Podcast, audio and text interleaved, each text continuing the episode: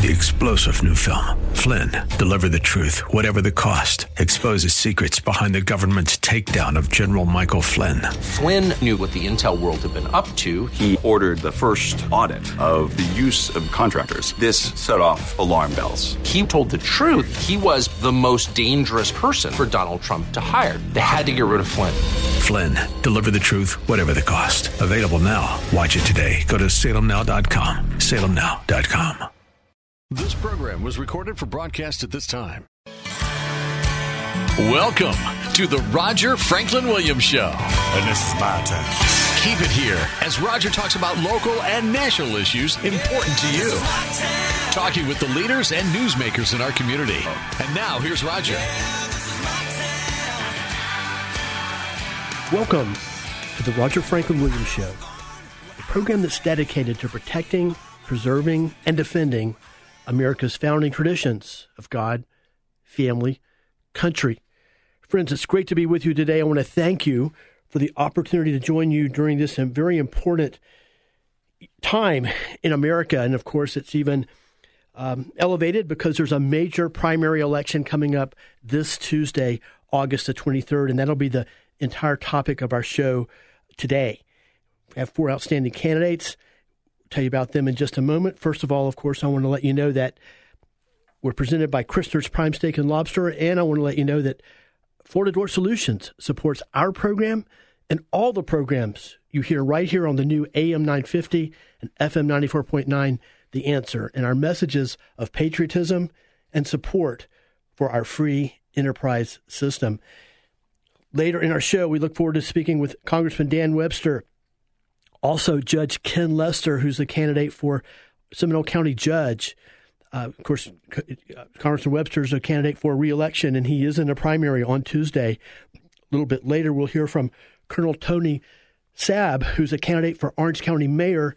But right now, we're pleased to be joined by Bonnie Jackson, candidate for the Florida House of Representatives, District 42. And Bonnie, since the election is just uh, literally almost hours away at this point, um, we'll get right into it. And first of all, can you share with us, you know, a major the major theme of your campaign for Florida House uh, District 42, and also can you share with us uh, the geographical boundaries so our listeners can kind of get up to speed on exactly where we're talking about? Sure, and thank you so much for having me on the show again. I, I am grateful to be here and to talk to people, the voters, so they know uh, how they want to, you know, cast their ballot. It's an, a very important civic duty that we all have, and I'm honored to be on the ballot. So I am running for Florida House District 42, which can, uh, is most of Winter Park, most of Maitland, Eatonville, downtown Orlando, and then all the way down to Belle Isle, uh, the Conway area. So it's a long, narrow district. And I have one primary opponent so I need people to get out and vote for Bonnie Jackson. The uh, early voting ends on Sunday, so it's through the 21st, and then election day for the primary is August 23rd. Excellent, very important. Yeah, and you know, these, yeah all, all, candidates we'll have on the show are in a primary on Tuesday. It's very important not to skip the primary, but to get out, and that's where really you can really make a, a, a huge difference in which candidates will will go into the general election. Now, I know you've been. And, yeah, go ahead. You know, I, I believe the primary in many ti- in many cases is more important than the general election because we've all been there where we've just kind of held our nose and voted for the Republican over the Democrat, and that's not how it should be. We need the best candidate who can win in the general election. And I am that candidate. You, t- you asked me earlier what, what my motto is or my, my slogan, if you will. And I am, I am Florida's firewall for freedom and for family because I believe and I know family is the center of our communities, of our country. Family is everything. When you're, when you're, you know, ready to die, you're not wondering, you know, how how come I didn't get that taste or or uh, how many more hours could I have worked? How much more money could I have made? No, you're thinking about family, the people that love you and that you love, and that is what we need to shore up in this country. We need safe neighborhoods. We need beautiful parks. We need green space. We need, you know, recreational activities. We need strong families. And that's what I'm about. I raised three children in Orange County with my husband of 27 years. His name is Michael Jackson. Uh, he has more name recognition than I do, so I always use his name when I can. so I am the wife of Michael Jackson. Um, but I am a very proud mother as well as a 27 year attorney and former prosecutor. So I am all about family, and that's why um, I'm running. I'd like to pick it up there. And I was listening to Charlie Kirk just last night, and he made the point, which I guess we all know, but we don't hear that emphasized a whole lot, is that the nuclear family is, you know, pretty, you know, basically the number one, the, the first building block, if you will, for a free society. Uh, and, and, you know, consequently, it's also the nuclear family is the first thing to come under attack from the left. We're seeing the nuclear family under attack from the left, um, like we've never seen it before in my lifetime, certainly. And the reason, and you have been out in front already before you even became a candidate. You were out in front fighting for family issues, and of course, as a legislator, you'll have the opportunity to, to vote uh, on uh, family uh, family issues in legislation. Can you, you know, just discuss this whole issue? Oh my goodness, there's so there's so much to cover there because I have, you know, we've all watched over time the deterioration of the family, and and part of it is this woke woke idea that because there are families that don't look like the traditional nuclear families, we should tear down the traditional nuclear family. You know, a dad and a mom and and a boy and a girl. We tear it down so that everybody else feels normal and feels included. Well, you don't have to tear down the the best uh, the best possible scenario to raise a child, which is a household with a mother and a father, in order to accept that there are other families that don't necessarily look like us. There are there are divorced parents, there are widowed parents, uh, there are you know single, there are very different looking families, but the traditional family is a mom and a dad who raised their child in a loving household. And that is that is what we should all aspire to. It's not a bad thing. It's not an evil thing. We've just developed that over thousands of years of our existence as human beings as the best, uh, you know, nucleus, if you will, to raise a child and to have a healthy community. Yeah, I'll jump and, in just yeah, real quickly. In, but yeah. I, I, think specifically um, the current whole trans movement, if you will, um, has really, I think, the like like the the I guess the the, the the number one um, you know attack uh, right now on the family, and you know, it's it's even invaded uh, public school curriculum, public schools. Of course, Governor DeSantis is doing tremendous work to push back against that. Uh, and these are the kind. This is the kind of issue that you would be involved in if you were a legislator. Can you can you just talk about about that whole I guess the attack of the uh, of, of, the trans um, agenda yeah. people? Yeah, no, you used to be able to trust that physicians would uh, do no harm. You know, they would, if somebody asked you, came to a physician and said, I want you to sever off my arm uh, because I don't like it, or I want you to replace my leg with my arm because I think that would be really cool. Uh, it used to be that a physician would say, no, that's unhealthy. That's unwise. You probably need to see a, a psychiatrist. Um, but now we have the American Academy of Pediatrics that's not even protecting children. The, these surgeries that they're having where they are sterilizing children at, at a most vulnerable age when they are healthy children. And that a physician would do that, those types of surgeries where they're removing the uterus or the breast or, or adding a, a, a, a there's a, a name for this, uh, this surgery where they add a, a male part to, to a female. Um, these types of things they're doing to healthy children, it's child abuse. It is outrageous, and I think it should be illegal. And the real the real concern I have is if I get in, into office in Tallahassee, I, I will co-sponsor, sponsor. I will be out totally on board with uh, removing the ability of a physician to do that to a minor child. But then we have to worry about the wokesters out there in California who are talking about taking children from their parents. So if you don't gender affirm. You know, your kid is 12 and they said, you know, Susie, who's been Susie her whole life and never acted like Bobby, suddenly Susie says, well, I'm Bobby. Unfortunately, the psychiatric community, just like the uh, the, uh, the pediatric physicians, they have silenced all the dissenting, common sense docs out there, just like they did with COVID. People who were saying, well, what's wrong with ivermectin, or maybe we shouldn't take this so-called vaccination. Those people were silenced into submission, and they're doing the same thing with this transgender movement. They're silencing physicians who are saying this is makes them more suicidal. This does not help, and this is a very small percentage. I heard yesterday, just yesterday, these types of surgeries, these trans surgeries, are up 400 percent. This is not a genetic issue. This is a psychological issue, and it's a it's a cultural phenomenon, and it's dangerous. We're harming children, and I will be behind 100% the movement to stop it. We're speaking with Bonnie Jackson. She's a candidate for the Florida House of Representatives District 42. She will be on the ballot on Tuesday in the primary election, and of course through Sunday for early voting.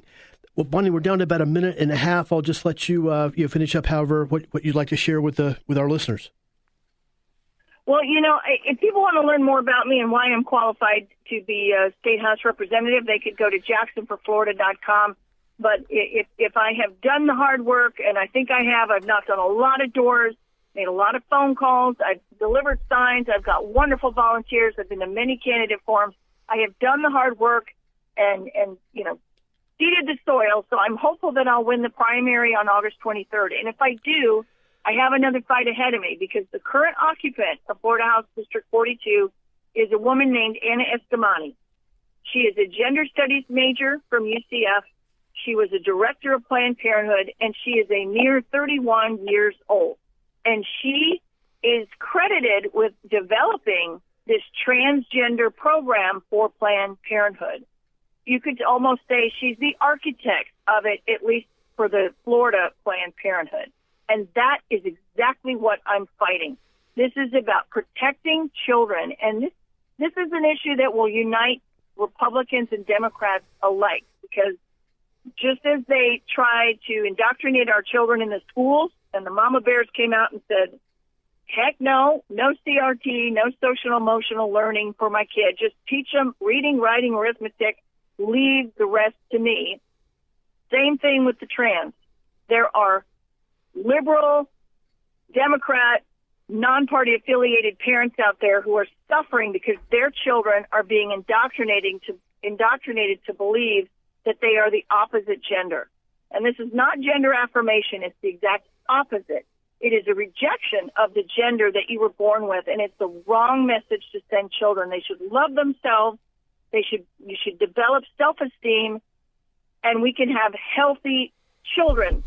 And I'm I'm I'm very saddened that this is even happening. I think it's just it's it's pure insanity. But you know what?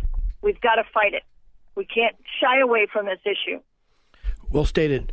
Friends, Bonnie Jackson, candidate for Florida House Representatives District 42. She will be on the ballot in the primary election on Tuesday, August 23rd. We're going to a quick break. When we come back, look forward to speaking with Colonel Tony Sabb, candidate for Orange County Mayor on the Roger Franklin Williams Show. Please stay with us.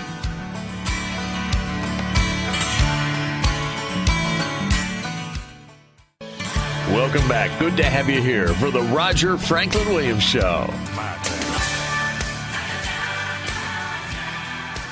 Friends, welcome back to the Roger Franklin Williams Show. It's great to have you joining us on this very important program. We are now just days away from the all important 2022 primary elections, August 23rd on Tuesday, this coming Tuesday. And our entire program is devoted to those elections presented by Christner's Prime Steak and Lobster. I want to let you know, of course, it was great. A little bit later, we'll hear from Congressman Dan Webster. He's in a primary, um, and he'll be on the ballot on Tuesday. A little bit later, we'll hear from Judge Ken Lester, and he's a candidate for Seminole County Judge. He'll be on the ballot on Tuesday.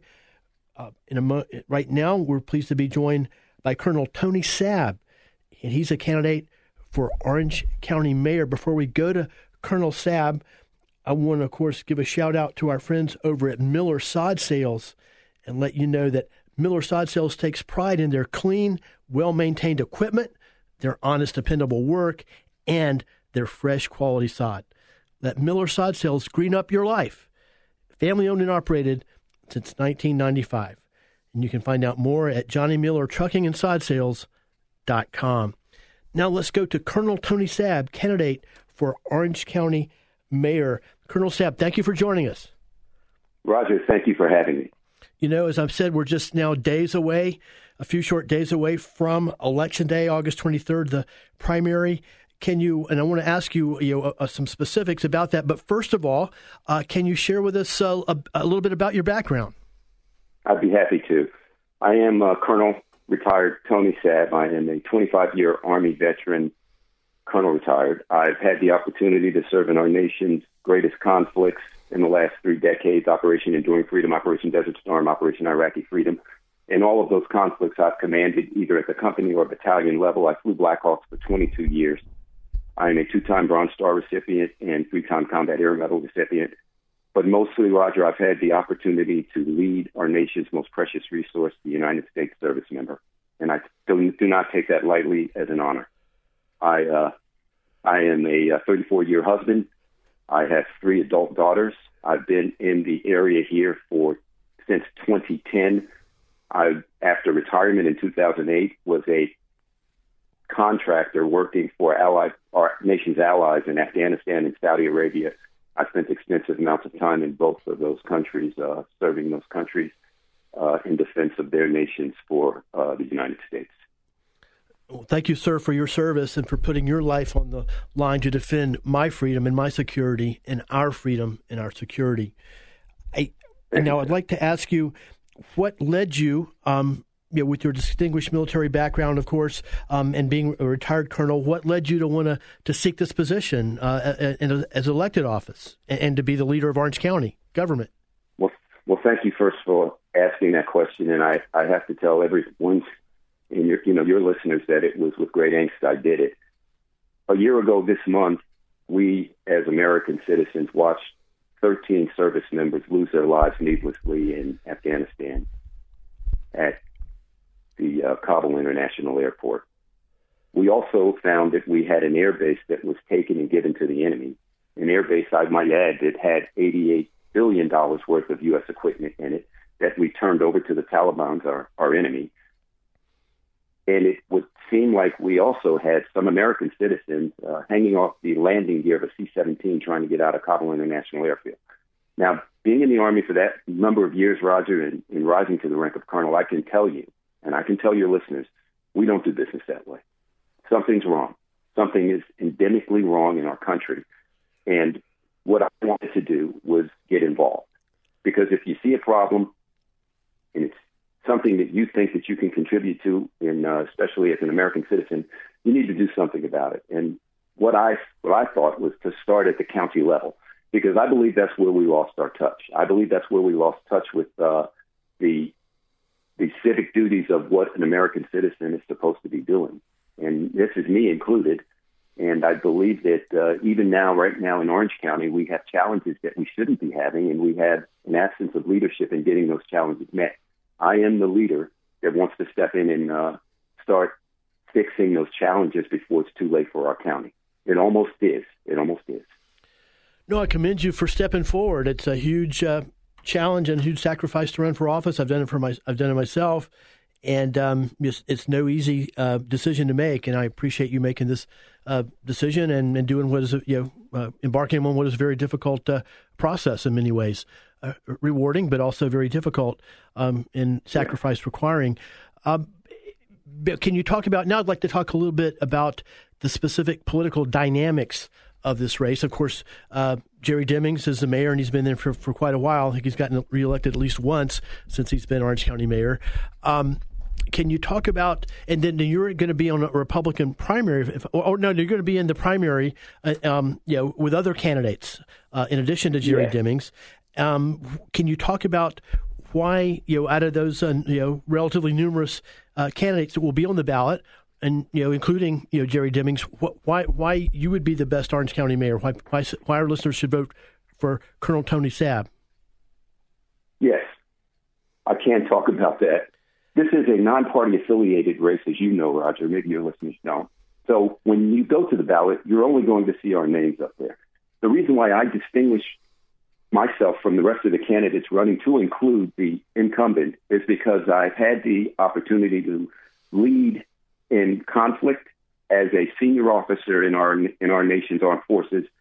But not only that, I've had the opportunity to actually uh, connect with uh, leaders of different countries uh, in the military, uh, solve problems at a much higher level than the county level, and had the opportunity to also work at the North Atlantic Treaty Organization in Turkey as the uh, head officer. Uh, at the time, I was a colonel as a head officer in the uh, the NRDCT, the uh, reactionary force of the of NATO forces for uh, Istanbul, Turkey, which is a member nation. That's not the only reason. The other reason is this: I'm a problem solver. I've had to be a problem solver my entire career. I know how to work with people. I know how to use the talents of people and respect people and take those talents and put them to work in solving our county's problems. And believe me, that is absent right now in our county. I have uh, been able to talk to a lot of the citizens of our county since I've been running running this race, Roger, and I can tell you that there is an absence of communication with the public services services that are uh, provided for our for our county but not only them, but with also the public servants. And uh, I think there's a need for that type of connection between the commissioners, the mayor, and its connection with the people. The basic problem I see right now in our county is that we are not solving the problems that we need to in a preemptive way. We seem to be reactionary, not preemptive. And in the military, I've learned to be very preemptive. We certainly things to come to a point where we have to execute a a plan that uh, is just placed on a short notice so that we can uh, get just get through that that that that gap. What I would like to do is preemptively plan and get things accomplished with uh, Orange County now, so that at the end of the day, we're not waiting here to try to solve a problem in the last minute. I'm really pointing at the housing uh, problem that we had. The mayor three and a half years ago said this is what he's running on. Well, right now, Roger, we have a crisis. It never should have gotten to this. We're now reacting to something instead of being proactive and taking care of it when we should have.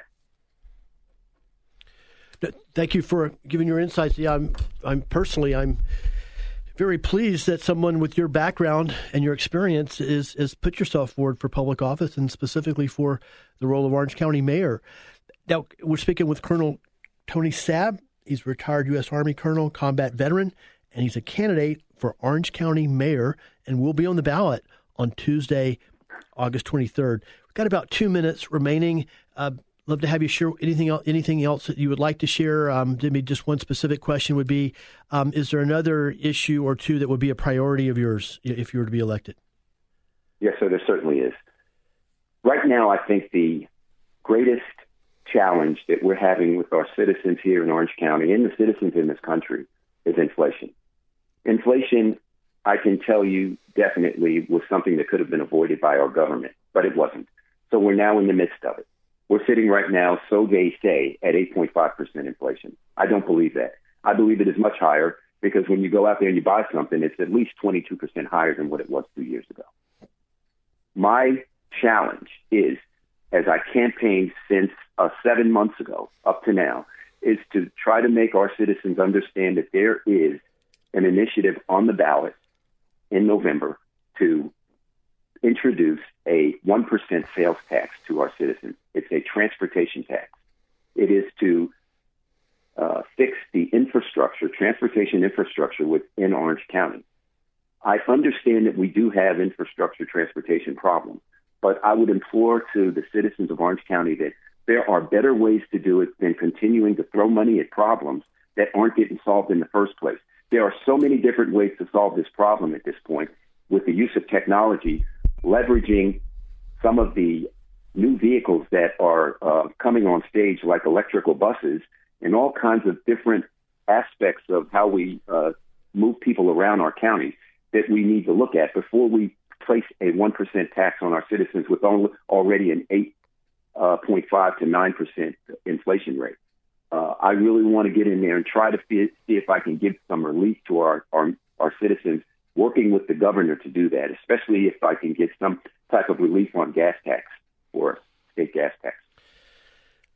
Thank you very much for sharing. We're speaking with Colonel Tony Sabb. He's a candidate for Orange County mayor. He will be on the ballot on Tuesday. And we'll, uh, Colonel Sabb, before we wrap things up in about the, uh, the next 30 seconds for this segment, is there a way uh, that, that uh, you know, listeners could contact you if, if they if they want if they'd like to you know find out more? Yes, sir. Yes, sir. They can. Before I do that, I want to tell your listeners that there is.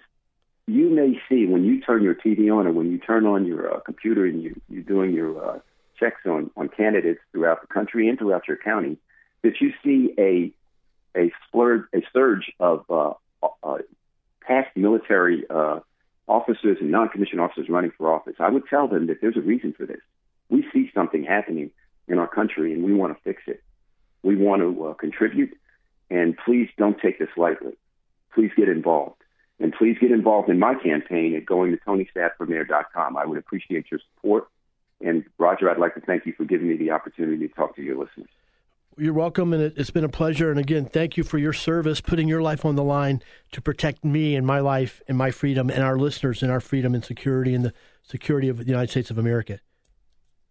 So I met your service, and thank you again. Colonel Tony Sabb, candidate for Orange County Mayor. Friends, we'll take a quick break. When we come back, we'll speak with Judge Ken Lester. He's a candidate for Seminole County Judge, and yes, he will be on the ballot on Tuesday, August 23rd. You're listening to the Roger Franklin Williams Show. Please stay with us.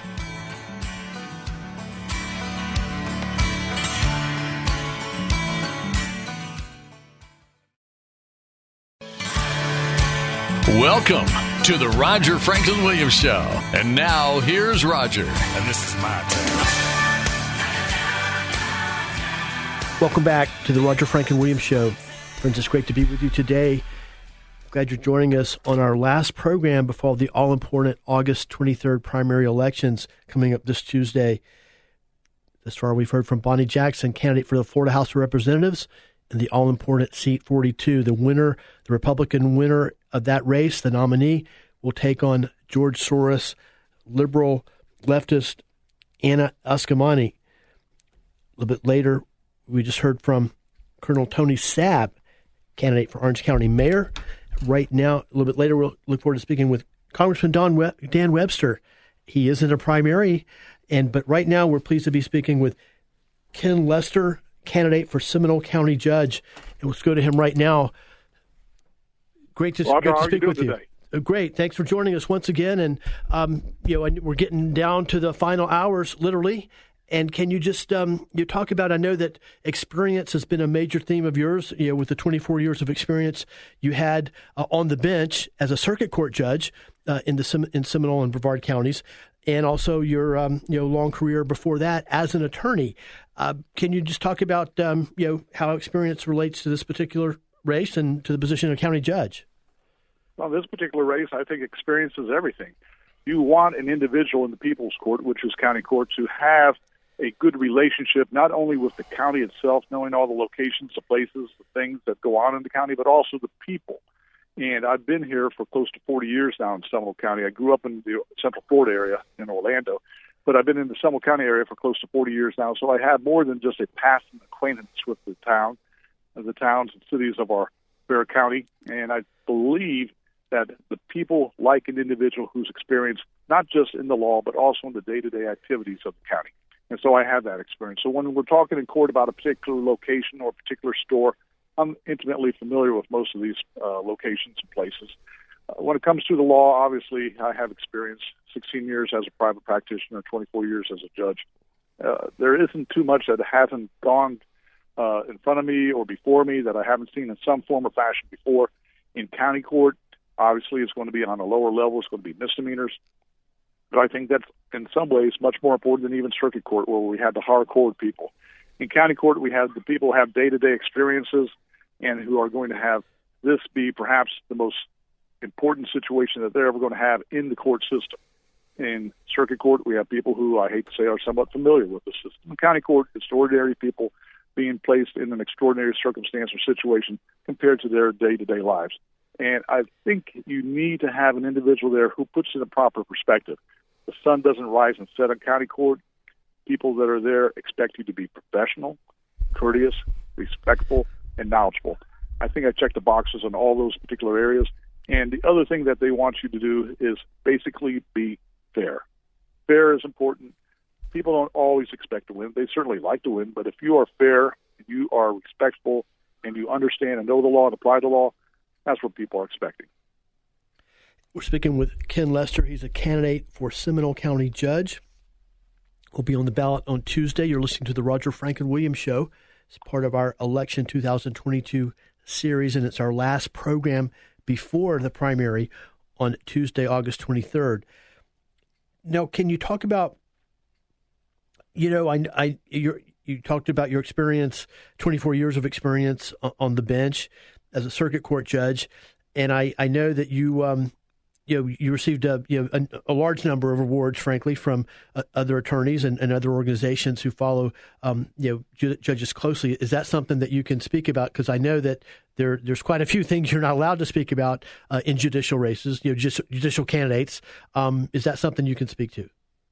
I, I can talk uh, somewhat about those. I, I, don't like tooting my own horn, to be honest with you. I, I just uh, was not raised that way, and as, as a as a gentleman who has old school on the radio on your channel, you understand those were not the standards. Okay, yeah. Well, well, I, well I, can, I, I, can vouch for the fact you've won numerous awards, uh, had a super high rating, um, you know, from your peers uh, and other and attorneys that appear before you. Uh, but let's put it this way: um, you know, I've learned from I've been interviewing judges now for 20 years, literally, and one of the things that I've learned from that process is that demeanor, a courtroom demeanor, is is is a major um, part of the job, and and it's uh, something that attorneys talk about all the time. And one of the things I've been kind of saddened to learn or disappointed to learn is not all judges have, uh, you know, shall we say, a, a professional or or, or a, a, demeanor. Can you can you speak to that in terms of your philosophy? And I'm not Absolutely. I'm not talking about other judges that don't have it. I'm just talking about you, of course, specifically.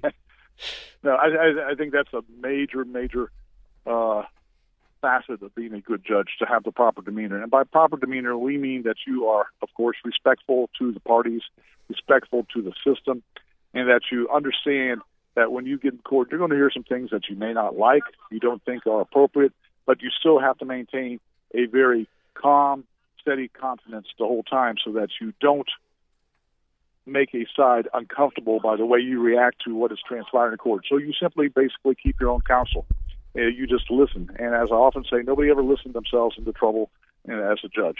If you listen and you act appropriate and you respond appropriately and you don't act like you're the smartest person in the courtroom, because I guarantee you aren't. There's always somebody smarter than you in life, and that uh, goes the same for being a judge in the court. I, I think if you go ahead and keep some of the basics in mind, you'll do just fine as far as demeanor. The other thing that uh, good demeanor carries over into the system is that it helps people do their best work if they see that you're being calm, considerate, the attorneys relax a bit and they're able to think and communicate with their clients a little bit easier. The clients are able to follow what's going on in court, make a better decision. Even all the other parties, be it police officers, victims, experts, they too get the, I'll call it the vibe that's going on in the courtroom, and they can put forth their best work product also. So demeanor basically inspires the other participants in the system to do their best work. You don't have to have a situation where you have to be in absolute control of the courtroom. You don't have to express that type of serious attitude toward what's transpiring. I think it's enough to show that you are calm, composed, and assured of yourself. That goes a long ways toward encouraging the other parties to be the same, to do their best work by being considerate of their opponents and the other parties in the process. Friends, you're listening to the Roger Franklin Williams Show. Right now, we're speaking with Ken Lester. He's a candidate for Seminole County Judge. He will be on the ballot on Tuesday, August 23rd. Now, I know, um, you know, one of the things that um, that you that you've talked about when you've joined us before in other forums is is your personal background. Um, can you talk about how that you know, might relate to the position of, Seminole County judge, and I would say specifically um, your military experience, but your but your other uh, exper- life experiences as well. Sure, no problem. Uh, before I took the bench, I was in private practice for 16 years, and I practiced all over the country. I had the opportunity to go before a bunch of great judges uh, in different areas of the country, and I could take the best from them, and I could discard the worst from them and I think I could fashion what I thought would make a very, very good judge. And so that's what I've tried to do when I first started off. Of course, I continued to learn. I also was in business when I was in private practice. Uh, had some car washes, also had some healthcare businesses. So I've written on the front and the back of a check. I know it's like to hire people, fire people, and the hard times that people can have when they're working for others. I've had to make business decisions from bank loans all the way down to dealing with agencies, dealing with the government. So I'm familiar with a lot of those different aspects, not only in a legal sense, but also in a practical business uh, sense. So every time I do an action court, I'm not only thinking of also the, the just the legal aspects, but I'm also thinking about finances, how this impacts the state. Sometimes when you sentence a person, you can't help but think, but there goes another playground, there goes another teacher, things of that sort when it comes down to military experience, I, I think I checked the box on that in as much as I joined the Navy when I was a senior in high school. I went to uh, war in Vietnam and combat when I was a teenager in 72, 73. But does that make you qualified to be a judge? No. What does that do? That shows that at least at one time in your life you were able to meet the demands that a particularly uh, stringent situation called for, that you did not disappoint others around you. They could rely upon you. You did your duty. You didn't complain. I think that's important when it comes to having other judges and other people in the system be able to rely upon you to make a good decision and not to be affected by the extreme circumstances in which you may find yourself at any given time. All these things together the military, the business, the legal practice as an attorney, plus the prior experience as a judge I think lead to an inescapable conclusion. And of course, I'm going to be biased uh, that I have the experience that would help citizens of Seminole County have great faith in a new county judge, meaning Ken Lester. We're speaking with Ken Lester, candidate for Seminole County Judge, and we've got about two minutes. Can you uh, love to have you share whatever you'd like to uh, with with the voters before we? Uh, sure, I've been on the campaign trail here uh, this week, and uh, we've been at the early voting sites. Let me tell you, I think it is a little bit warm here this week and it was somewhere around 97 uh, earlier in the week. But we're enjoying being out there, meeting people, get a lot of good response, positive response responses from folks coming up. Uh, they've extended lines to 150 feet, so we aren't able to have the personal interaction that we had in the past. But lots of people park their cars, walk over, come and talk to us. I've gotten some good grillings from people. You know, people ask me different aspects of what my belief system is, how I relate to them, what can I uh, uh, agree to do that will be different in the future, areas that they're interested in and they all ask some very good questions. And basically, what they are looking for is somebody that they can have faith in. That's what I, I've come to that conclusion. Somebody who won't disappoint them. I tell them the best predictor of future behavior is past behavior. I haven't done anything to embarrass the people of Seminole County. I've tried to represent them to the best of my ability. I've always been proud to be a citizen of Seminole County, been proud to be an attorney, been proud to be a judge here in Seminole County. So I hope all those factors, all those issues that the people have put before me while I've been standing at the polls here are the same factors that the voters who are going to vote on uh, Tuesday will strongly consider. Judge Ken Lester, Ken Lester, candidate for Seminole County Judge, former Circuit County Judge. Thank you for joining us. Um, appreciate you joining us. Best wishes. Thank you, Roger. I appreciate it. Vote on Tuesday. Take care. Ken Lester, candidate for Seminole County Judge. Well, friends, we're going to take a quick break on the Roger Franklin Williams Show. And when we return, we look forward to speaking with Congressman Don, Dan Webster, who is in a primary election also on Tuesday, the 23rd. Please stay with us.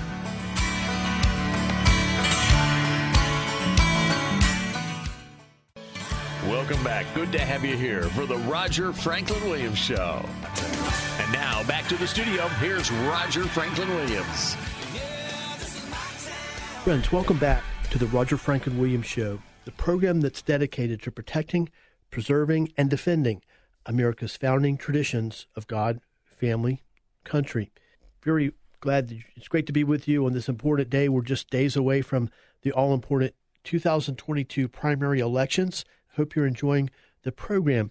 Right now, we're pleased to be joined by a true stalwart in the conservative movement in America, in the Republican Party, um, and in Florida. He currently has been serving, of course, in Washington as a congressman representing parts of Central Florida. I'm talking, of course, about Congressman Dan Webster. Hello, Congressman Webster. Thank you for joining us for a few minutes today. Hey, great to be on, Roger.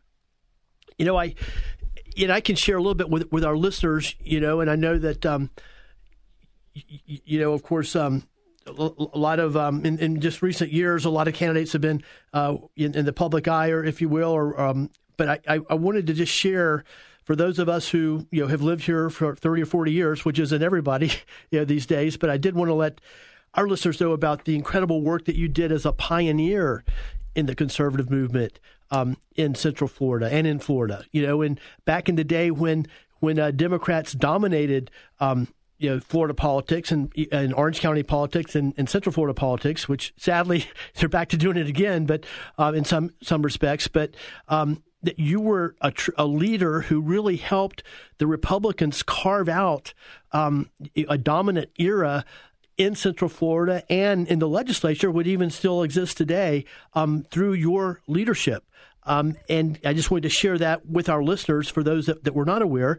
But and, and could you maybe speak to what it was like in the early days and you know, what led you back in the days when, when Republicans and conservative Republicans um, were, were in, in, such a great minority, but you took a leadership role in advancing the conservative cause and on causes specifically like right, like right to life and others? Well, uh, I think thanks for that uh, question.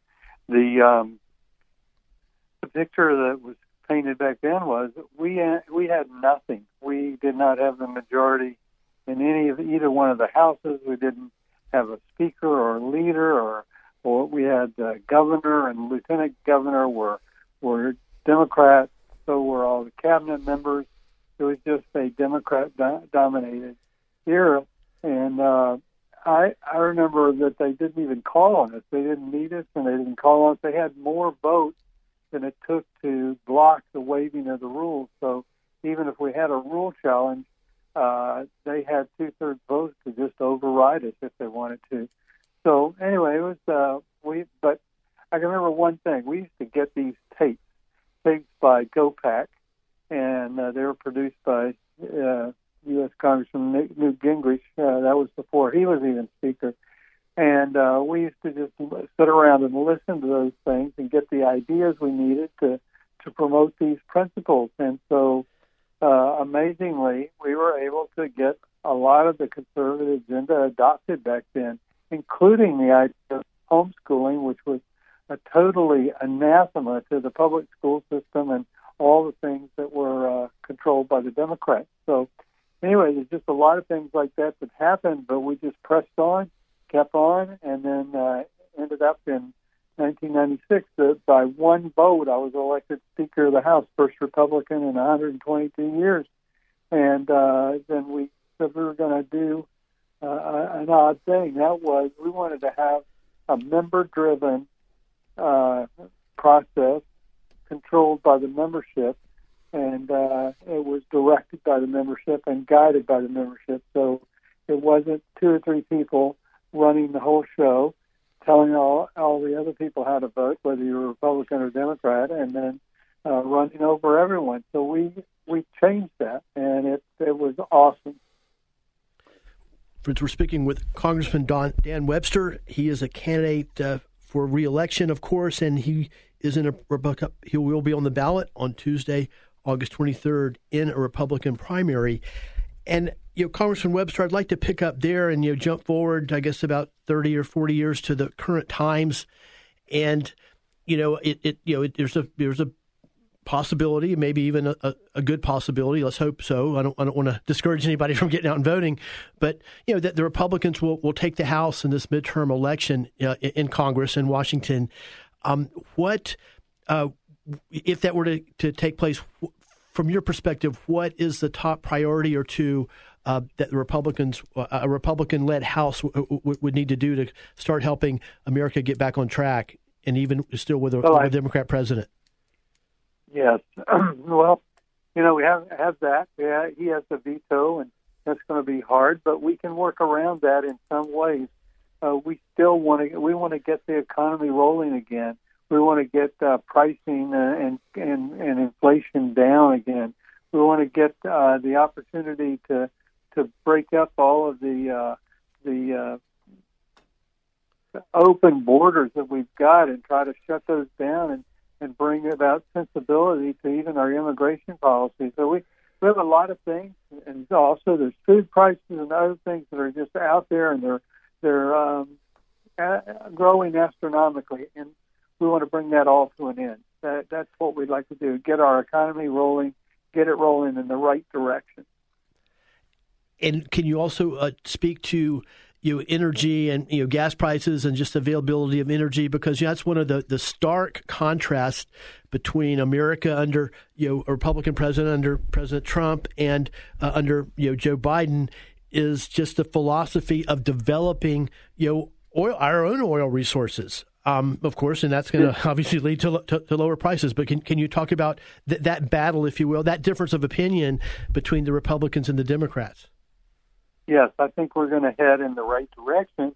We're going to bring up pipeline, the XL pipeline, and all of the things that go with that, including opening up the uh, the reserves, uh, the uh, the uh, leases that we have, and let let the oil companies drill all of that. But we still have to get around the veto power of the president. So those are going to be they won't be a stalemate, but at least we'll we'll stop the bleeding and uh, that's going to be the first thing. And then we're going to try to promote what we have promoted all along to get us back to total self-sufficiency uh, when it comes to uh, our oil and gas prices. And just the fact that we we provide our own stuff. We don't have to go to the Saudis or the or or even other worse things like uh, like China and Russia and others who have who have oil. We don't have to go beg them to produce it. We've got it here. It's just a matter of doing it. And I think we can present that case and we'll have the votes at least to put forward something that if the president wants to block it, he's going to have to uh, do a lot more than just uh, snap his fingers. Friends, we're glad you're joining us on the Roger Franklin Williams Show today, part of our election 2022 coverage. Right now, we're speaking with Congressman Dan Webster. He is a candidate for reelection and he is in a Republican primary. He will be on the ballot on Tuesday, August 23rd. And you know, in Congressman Webster, we talked about this last time you joined us, but I it's just such an important issue and it's such a big victory. And of course, we haven't um, our side hasn't had many big victories over the last year or so, year and a half.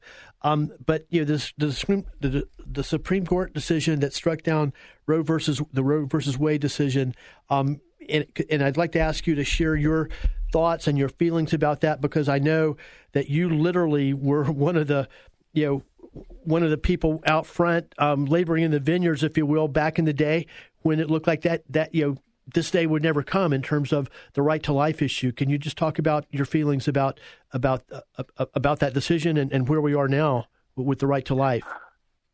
Well, there was a group of us that got together and just said, "This is a day to celebrate."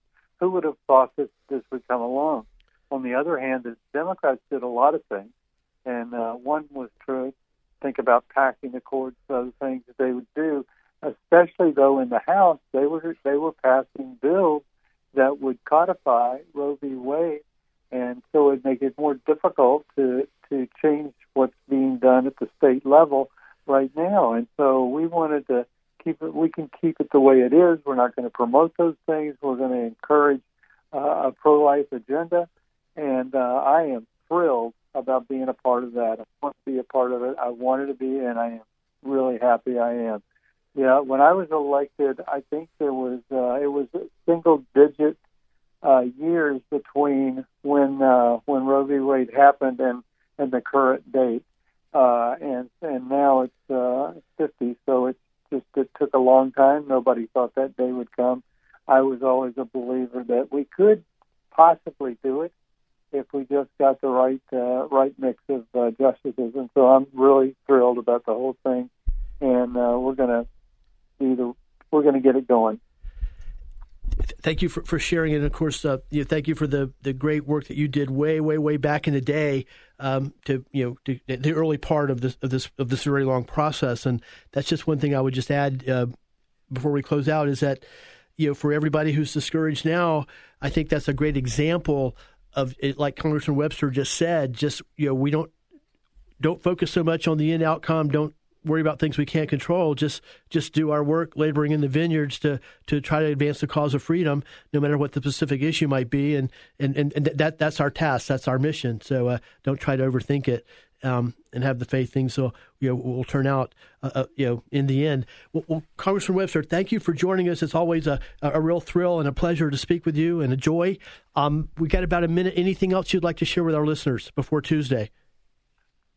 Well, I, I just think we uh, we need to fire Nancy Pelosi, uh, but we need to have people there that uh, have the experience to get things done after she's gone, and that's what I would like to do. And uh, your listeners are a group of voters, and we appreciate them. And on August 23rd, I pray and hope that they go out and vote for me. Well, th- thank you very much. Thank you for joining us today. Thank you for the the way that you've literally you know, invested your life in the cause of freedom and liberty and protecting our God given constitutional principles. Well, thank you for the job you're doing. Uh, you're a great, uh, great voice for conservatism, and we really appreciate it. Appreciate your kind words. Friends, Congressman Dan Webster, and thank you for joining us today on the Roger Franklin Williams Show. Uh, the, the closing thought is we should give a shout out to our producer Jeff, and urge everyone to go and vote on Tuesday, August 23rd. Thank you.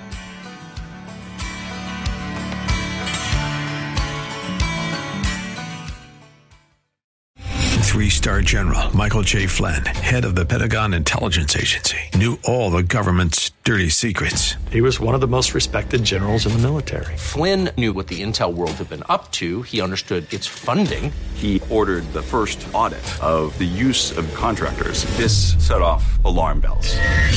The explosive new documentary, Flynn, Deliver the Truth, Whatever the Cost, and covers the facts behind this scandal. Flynn told the truth. He was the most dangerous person for Donald Trump to hire. I find out the worst enemy that I'm going to face in my life is right here in America. They took my assessment and they wanted me to change it. And I was like, I'm not changing it. They had to get rid of Flynn with in depth interviews, archival footage, and never before seen personal records of the man behind the headlines. I just felt like I was drowning. Flynn, deliver the truth, whatever the cost. Available now. Watch it today. Go to salemnow.com. Salemnow.com.